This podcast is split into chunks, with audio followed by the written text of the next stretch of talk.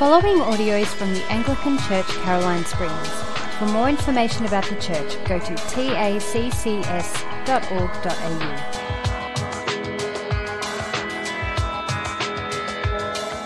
Dear Lord, we thank you for the provision of your scriptures, for your word, for your witness, for your truth. We pray today that sinners come before you and will be saved.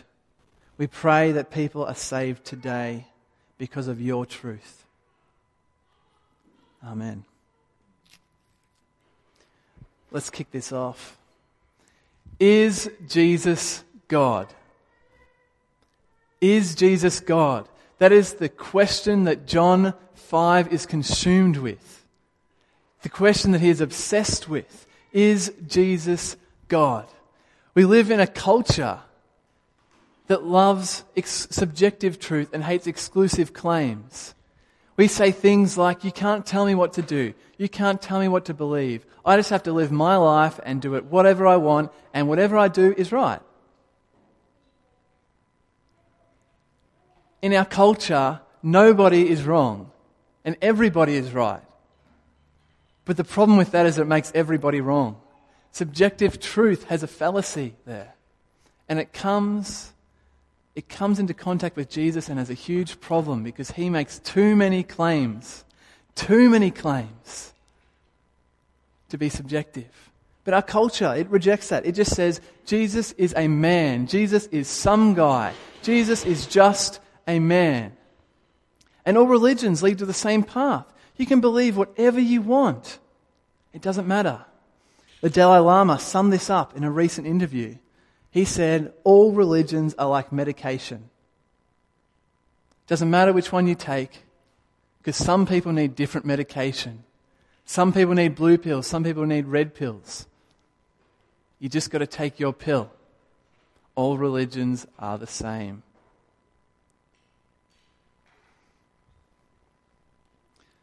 that kind of thinking, subjective truth, it finds a problem in Jesus. Because, like I said, he, fa- he makes too many exclusive claims. And to be honest, the question, is Jesus God? It leads to too many conclusions. Because if what Jesus says is true, if Jesus is God, then that has far reaching consequences and far reaching implications. If what he said is false, then I've wasted my life in church. We're wasting our time right now. If what Jesus says is false, if Jesus isn't God, church doesn't matter. None of this matters. But if he's right, if Jesus is God, we've wasted our life doing anything other than bringing glory to his name. If he's right. The question, what do you make of Jesus Christ, of whether he is God or man, is the most important question you could ask yourself. So that's what we're going to confront this morning. Is Jesus God? John 5 is an interesting book. It's where the proverbial really starts to hit the fan for Jesus.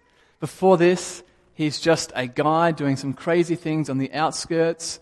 Here, the Pharisees, the religious leaders, they haven't really taken a big interest in him yet. But this is where the story picks up pace. This is where the story really starts to take off. John 5 is also interesting because it's cut in two. We have the, inter- the opening stanza and then the meat. John 5 is a sandwich. You sometimes have to get through the bread to the meat because the meat is the good bit. Apologies to vegetarians. Actually, I'll never apologize for meat. So we read, we read in chapter 5 that there was a feast of the Jews and Jesus went to Jerusalem. In Jerusalem there was a pool and there lay a multitude of invalids, the blind, the lame, and the paralyzed. And one man had been there for 38 years. When Jesus saw him lying there and knew that he'd been there a long time, he turned to him and said, Do you want to be healed? This is a really interesting question because at this stage the man doesn't know Jesus. Jesus is a no one, a nobody who comes off, off the streets and asks him this question. And I kind of empathize with the guy. Because when I, I was sick all through uh, my high school years, and random people would come to me and say, Have you tried this? Have you tried this miracle cure? Don't you want to be healed? And inside, I'm like, Yes, yes, yes. But inside, I'm like, You guys, what are you doing? You're trying to be a jerk. This guy doesn't know Jesus. And Jesus just comes up to him and asks, Do you want to be healed? The man inside will be, Of course, of course I want to be healed. Of course, don't you know I've been sick for 38 years? But his experience cruels his expectations. The experience of the last 38 years has dulled his expectations. So we read his response Sir, I have no one to put me into the pool when the water is stirred up. And while I'm going, another steps down before me. Uh, one, one of the superstitions about this just chapter is that once a day, an angel would visit the pool in Bethesda and the water would ripple. And whoever got in first would be healed. No one else. The only reality that this man could think of that would be healed is by an act of God. That he would race into the pool and be healed first. That's the only reality. So what does Jesus say? He says, get up, take your bed and walk. No magic words, no, no hand motions, no trick of the eye. He says, get up your bed, take up your bed and walk. And the man takes up his bed and walks. Jesus shows his power over health, over the body, a very miracle. But now we have the bit where the Pharisees start to get upset. This part where the story starts to pick up the pace. Because the day that Jesus performed this miracle was the Sabbath. Oh no.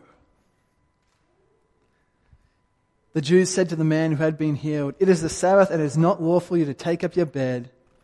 But he answered to the man who healed me, The man said to me, Take up your bed and walk. The Jews are upset because Jesus performed a healing on the Sabbath.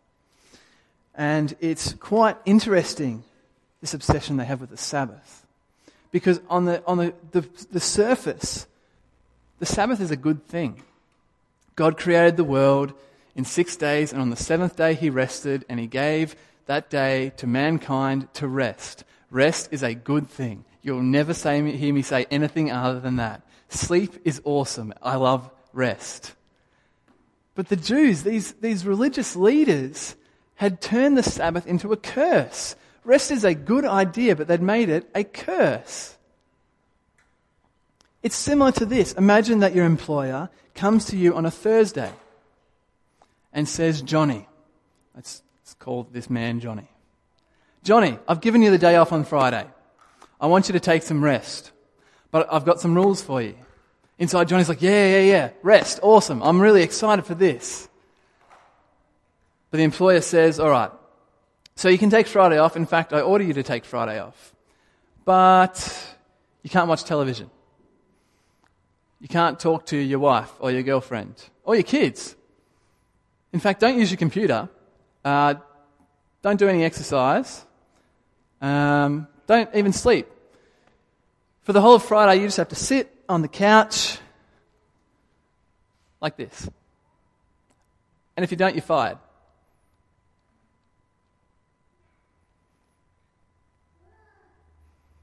It's more like a curse than a gift. The Pharisees had taken a good gift of the Sabbath and they'd written these 39 articles about these things that you couldn't do. You couldn't take up your bed and walk. You can't heal people on the Sabbath. Jesus, you can't be the Savior on the Sabbath. You can't do all these things on the Sabbath because we say so. Because otherwise you can't rest. The Jewish leaders are upset about this. So we have this dialogue where they express to Jesus how upset they are. But the thing they lose sight in all of this is that a man had been healed, an act of God, a miracle had occurred, and they were more concerned that it had happened on the Sabbath when this man was meant to be resting than a man had been restored to life. They were put law above love. They put rules above relationships. This man had been healed. And they were more concerned that it happened when they said it shouldn't. How dumb is that? That's idiotic. So they come to Jesus and they confront him. And they say, Why are you doing this on the Sabbath, Jesus? Jesus, what are you doing?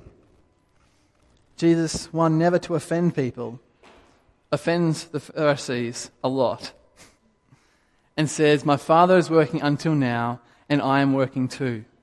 This is why the Jews were seeking all the more to kill him, because not only was he breaking the Sabbath, but he was calling God his own Father making himself equal with God.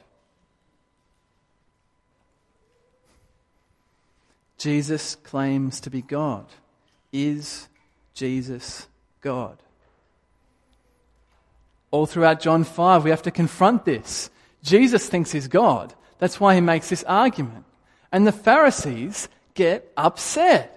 They plan to kill him. And the interesting thing is that our cultures aren't that different. Well, actually, our cultures couldn't be more different, except in this way.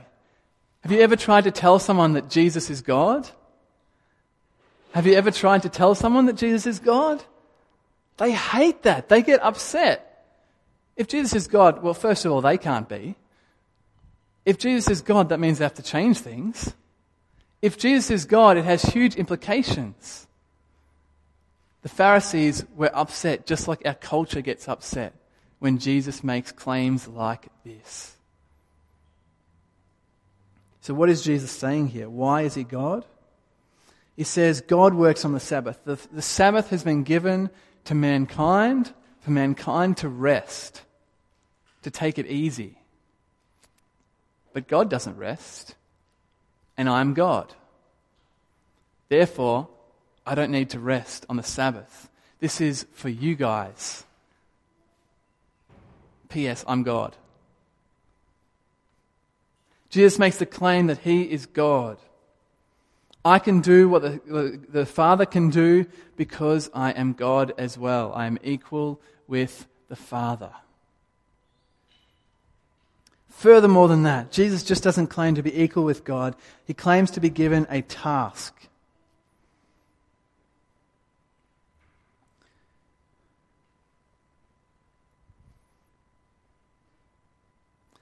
Says right here that the Father has given the Son the task of judging the world. The Father will not judge the world, but has given it to the Son. Verse 22.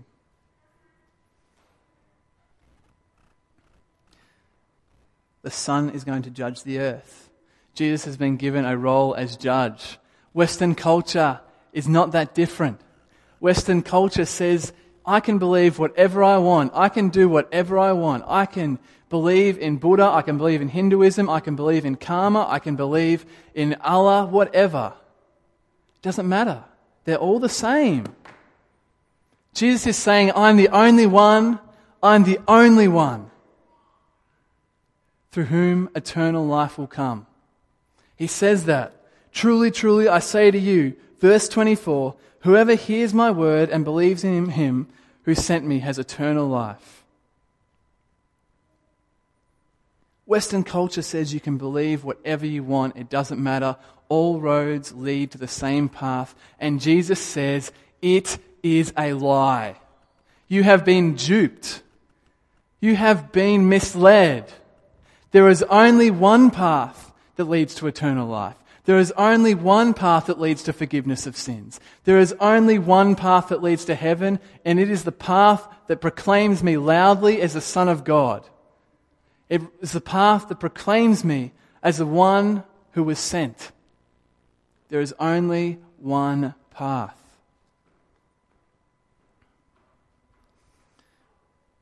This is a big claim. So Jesus calls his witnesses. Jesus calls his backups, the ones who are meant to say, Yes, Jesus, you're right.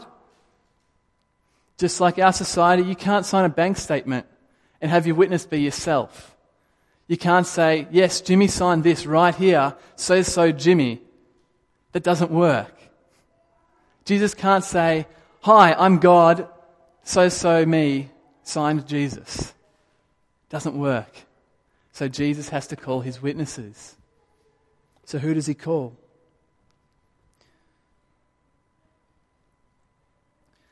Verse 32. There is another who bears witness about me, and I know the testimony that he bears is true. You sent to John, and he has borne witness to the truth.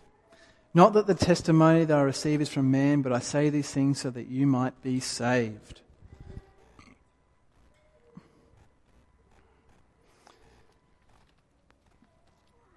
John the Baptist is the most famous man in Jerusalem at this stage. Jesus is a no one. Jesus calls the biggest man to give witness for him. Back then, John the Baptist is part Gary Ablett, part Charles Spurgeon, part Mark Driscoll, part whoever you want. He is the man. He's the person everyone wants to roll with. Person everyone wants to kick it with. John the Baptist is the man. The Pharisees loved him. He is the dude. And Jesus calls him to give an account. But in John 1, what does it say? When the religious leaders call John the Baptist to say who he is, he says, I'm not the Christ. I'm not the one you've been looking for. But when he says he sees Jesus, what does he say? John 1, verse 29, he says, The next day he saw Jesus and said, Behold, the Lamb of God who takes away the sin of the world. Verse 32, and John bore witness. I saw the Spirit descend from heaven like a dove, and it remained on him. I myself did not know him, but he who sent me to baptize said to me, He on whom you see the Spirit descend and remain, this is he who baptizes with the Holy Spirit. And I have seen and have borne witness that this is the Son of God.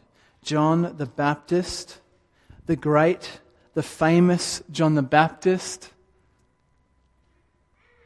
Jesus is the Son of God. John the Baptist says that Jesus is God. So Jesus calls his next witness. The Pharisees are stunned. He says, The testimony I have is even greater. For the works that the Father has given me to accomplish, the very works that I'm doing, bear witness about me that the Father has sent me. All throughout John, miracles occur, crazy things are happening. Water is turned into wine, dead people are raising up from the dead, sick men are being healed. And Jesus says, It's all about me.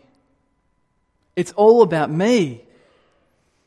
I often think I've had a crap definition of miracles, a terrible definition of miracles. Because to me, they were always sort of like this I have a really hard test coming up. I'm going to fail. I'm going to pray and I'm going to pass, and that's a miracle. It's raining. I don't want it to rain. I want to play football. Pray, miracle. Richmond's going to lose tomorrow. Pray, miracle.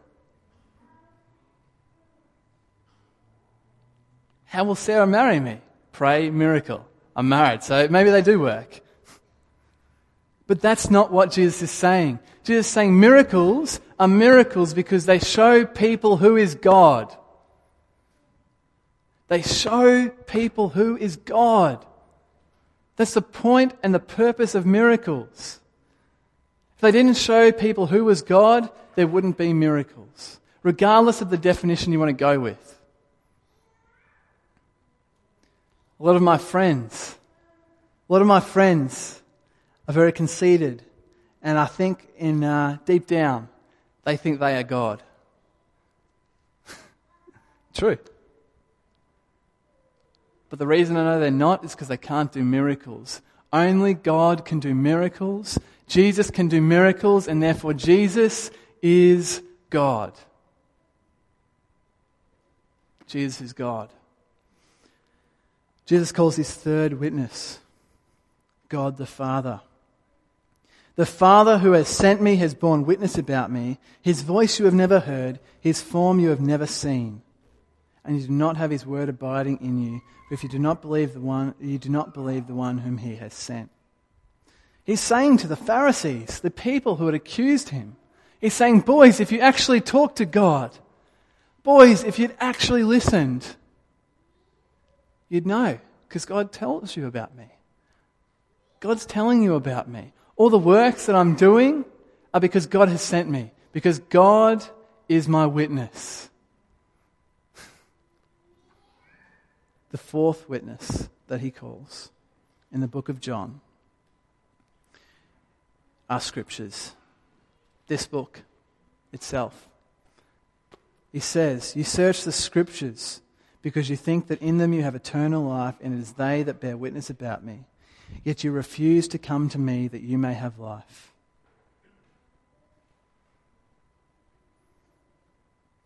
It's worth remembering at this stage that he's not talking to atheists.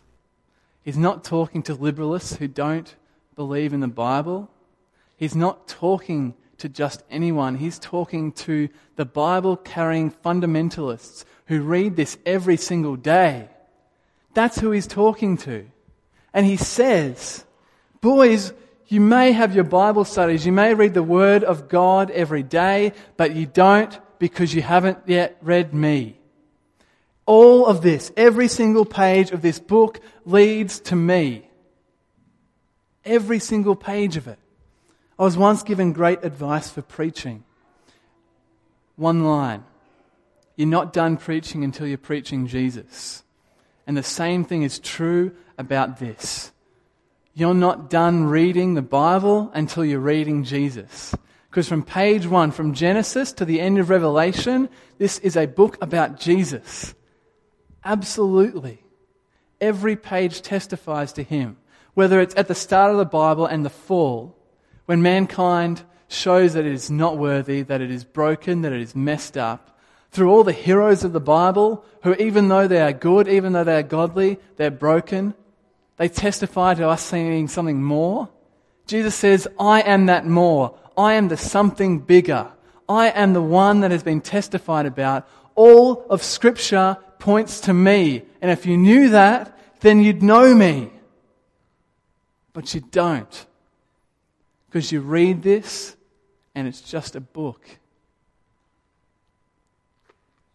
All of Scripture testifies that Jesus is God. All of it. John 5 ends in silence. There's no rebuttal from the Pharisees. There's no final nail in the coffin of the defense. But if I may be so bold, I think there's a fifth witness to the fact that Jesus is God. The final witness that Jesus is God is the cross. Nothing has me more convinced that Jesus is God than the cross, that he died on the cross. Because it's at the cross you have to confront the question is Jesus God? Because if Jesus isn't God, if what he said is false, then the cross is his biggest mistake. If Jesus isn't God, the cross shows him to be just a man. If Jesus isn't God, all his witnesses are false, everything he's done is not true. If Jesus isn't God. But that's not the story that I've read. That's not the tale that I've heard preached. The one that I've heard testifies that Jesus is God because it tells of something that no one could ever do. A God man, the God man, sent from heaven, taking the form of a body, taking an earthly body, getting up there on the cross and doing something I could never do. Jesus is God. That's what it comes down to. If Jesus isn't God, then all that we're doing here is worthless. It's false, it's misleading. If Jesus is God, though, this is the most important question you could ever ask yourself. The five witnesses of Jesus. John the Baptist, the most famous man in Jerusalem, says Jesus is God. The miracles that Jesus does says Jesus is God. God the Father says Jesus is God.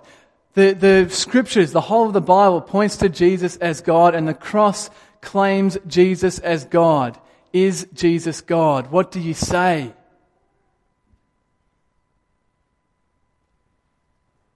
You can't read this book. You can't read this chapter without confronting that question. You can't. If it's true, if Jesus is God, that has far reaching implications. Every part of my day should be about bringing him glory. I once had a university lecturer tell me about the time he got saved and a uh, Catholic priest came to his school, notorious for giving the worst sermons, the worst talks, mumbling. And he heard one line. He said, The most important question is, what do you make of Jesus? What do you make of Jesus? Is he God or is he man?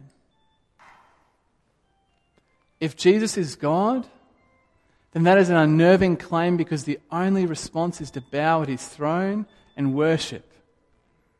But if he isn't, this is all worthless.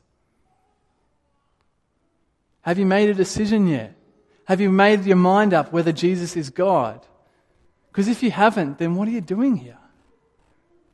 Like, if you have, though, that is really, really important. We need to spend all of our lives bringing glory to him if Jesus is God. The scriptures, all of this points to the fact that Jesus is the Savior, that Jesus is the God, Jesus is the divine. But if he's not, this is all worthless. So maybe the question is, isn't, is Jesus God? But what would you do if he is? What would you do if all these witnesses are true? What would you do if everything that has just been talked about is true and Jesus is God? Would your life look any different? Would you pray more if Jesus was God?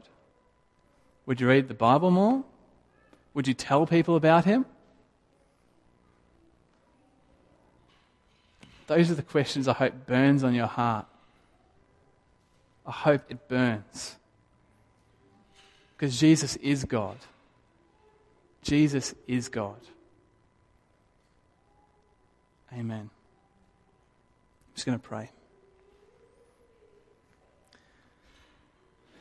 Dear Lord, we thank you for the sacrifice of your Son. We thank you that you sent your Son into the world to save the world. That even though he received opposition from every corner, from every opposition, every stage of life, that he had witnesses that bore the truth about you. We pray that we can take on board what these witnesses say and treat your son as if he is God because he is. We pray that all this subjective truth, that you can believe whatever you want, believe that we can reject that as a lie and that we can embrace the exclusive truth of Jesus Christ, that you sent your Son into the world to save the world that whoever believes in him may have eternal life and will not perish. Amen.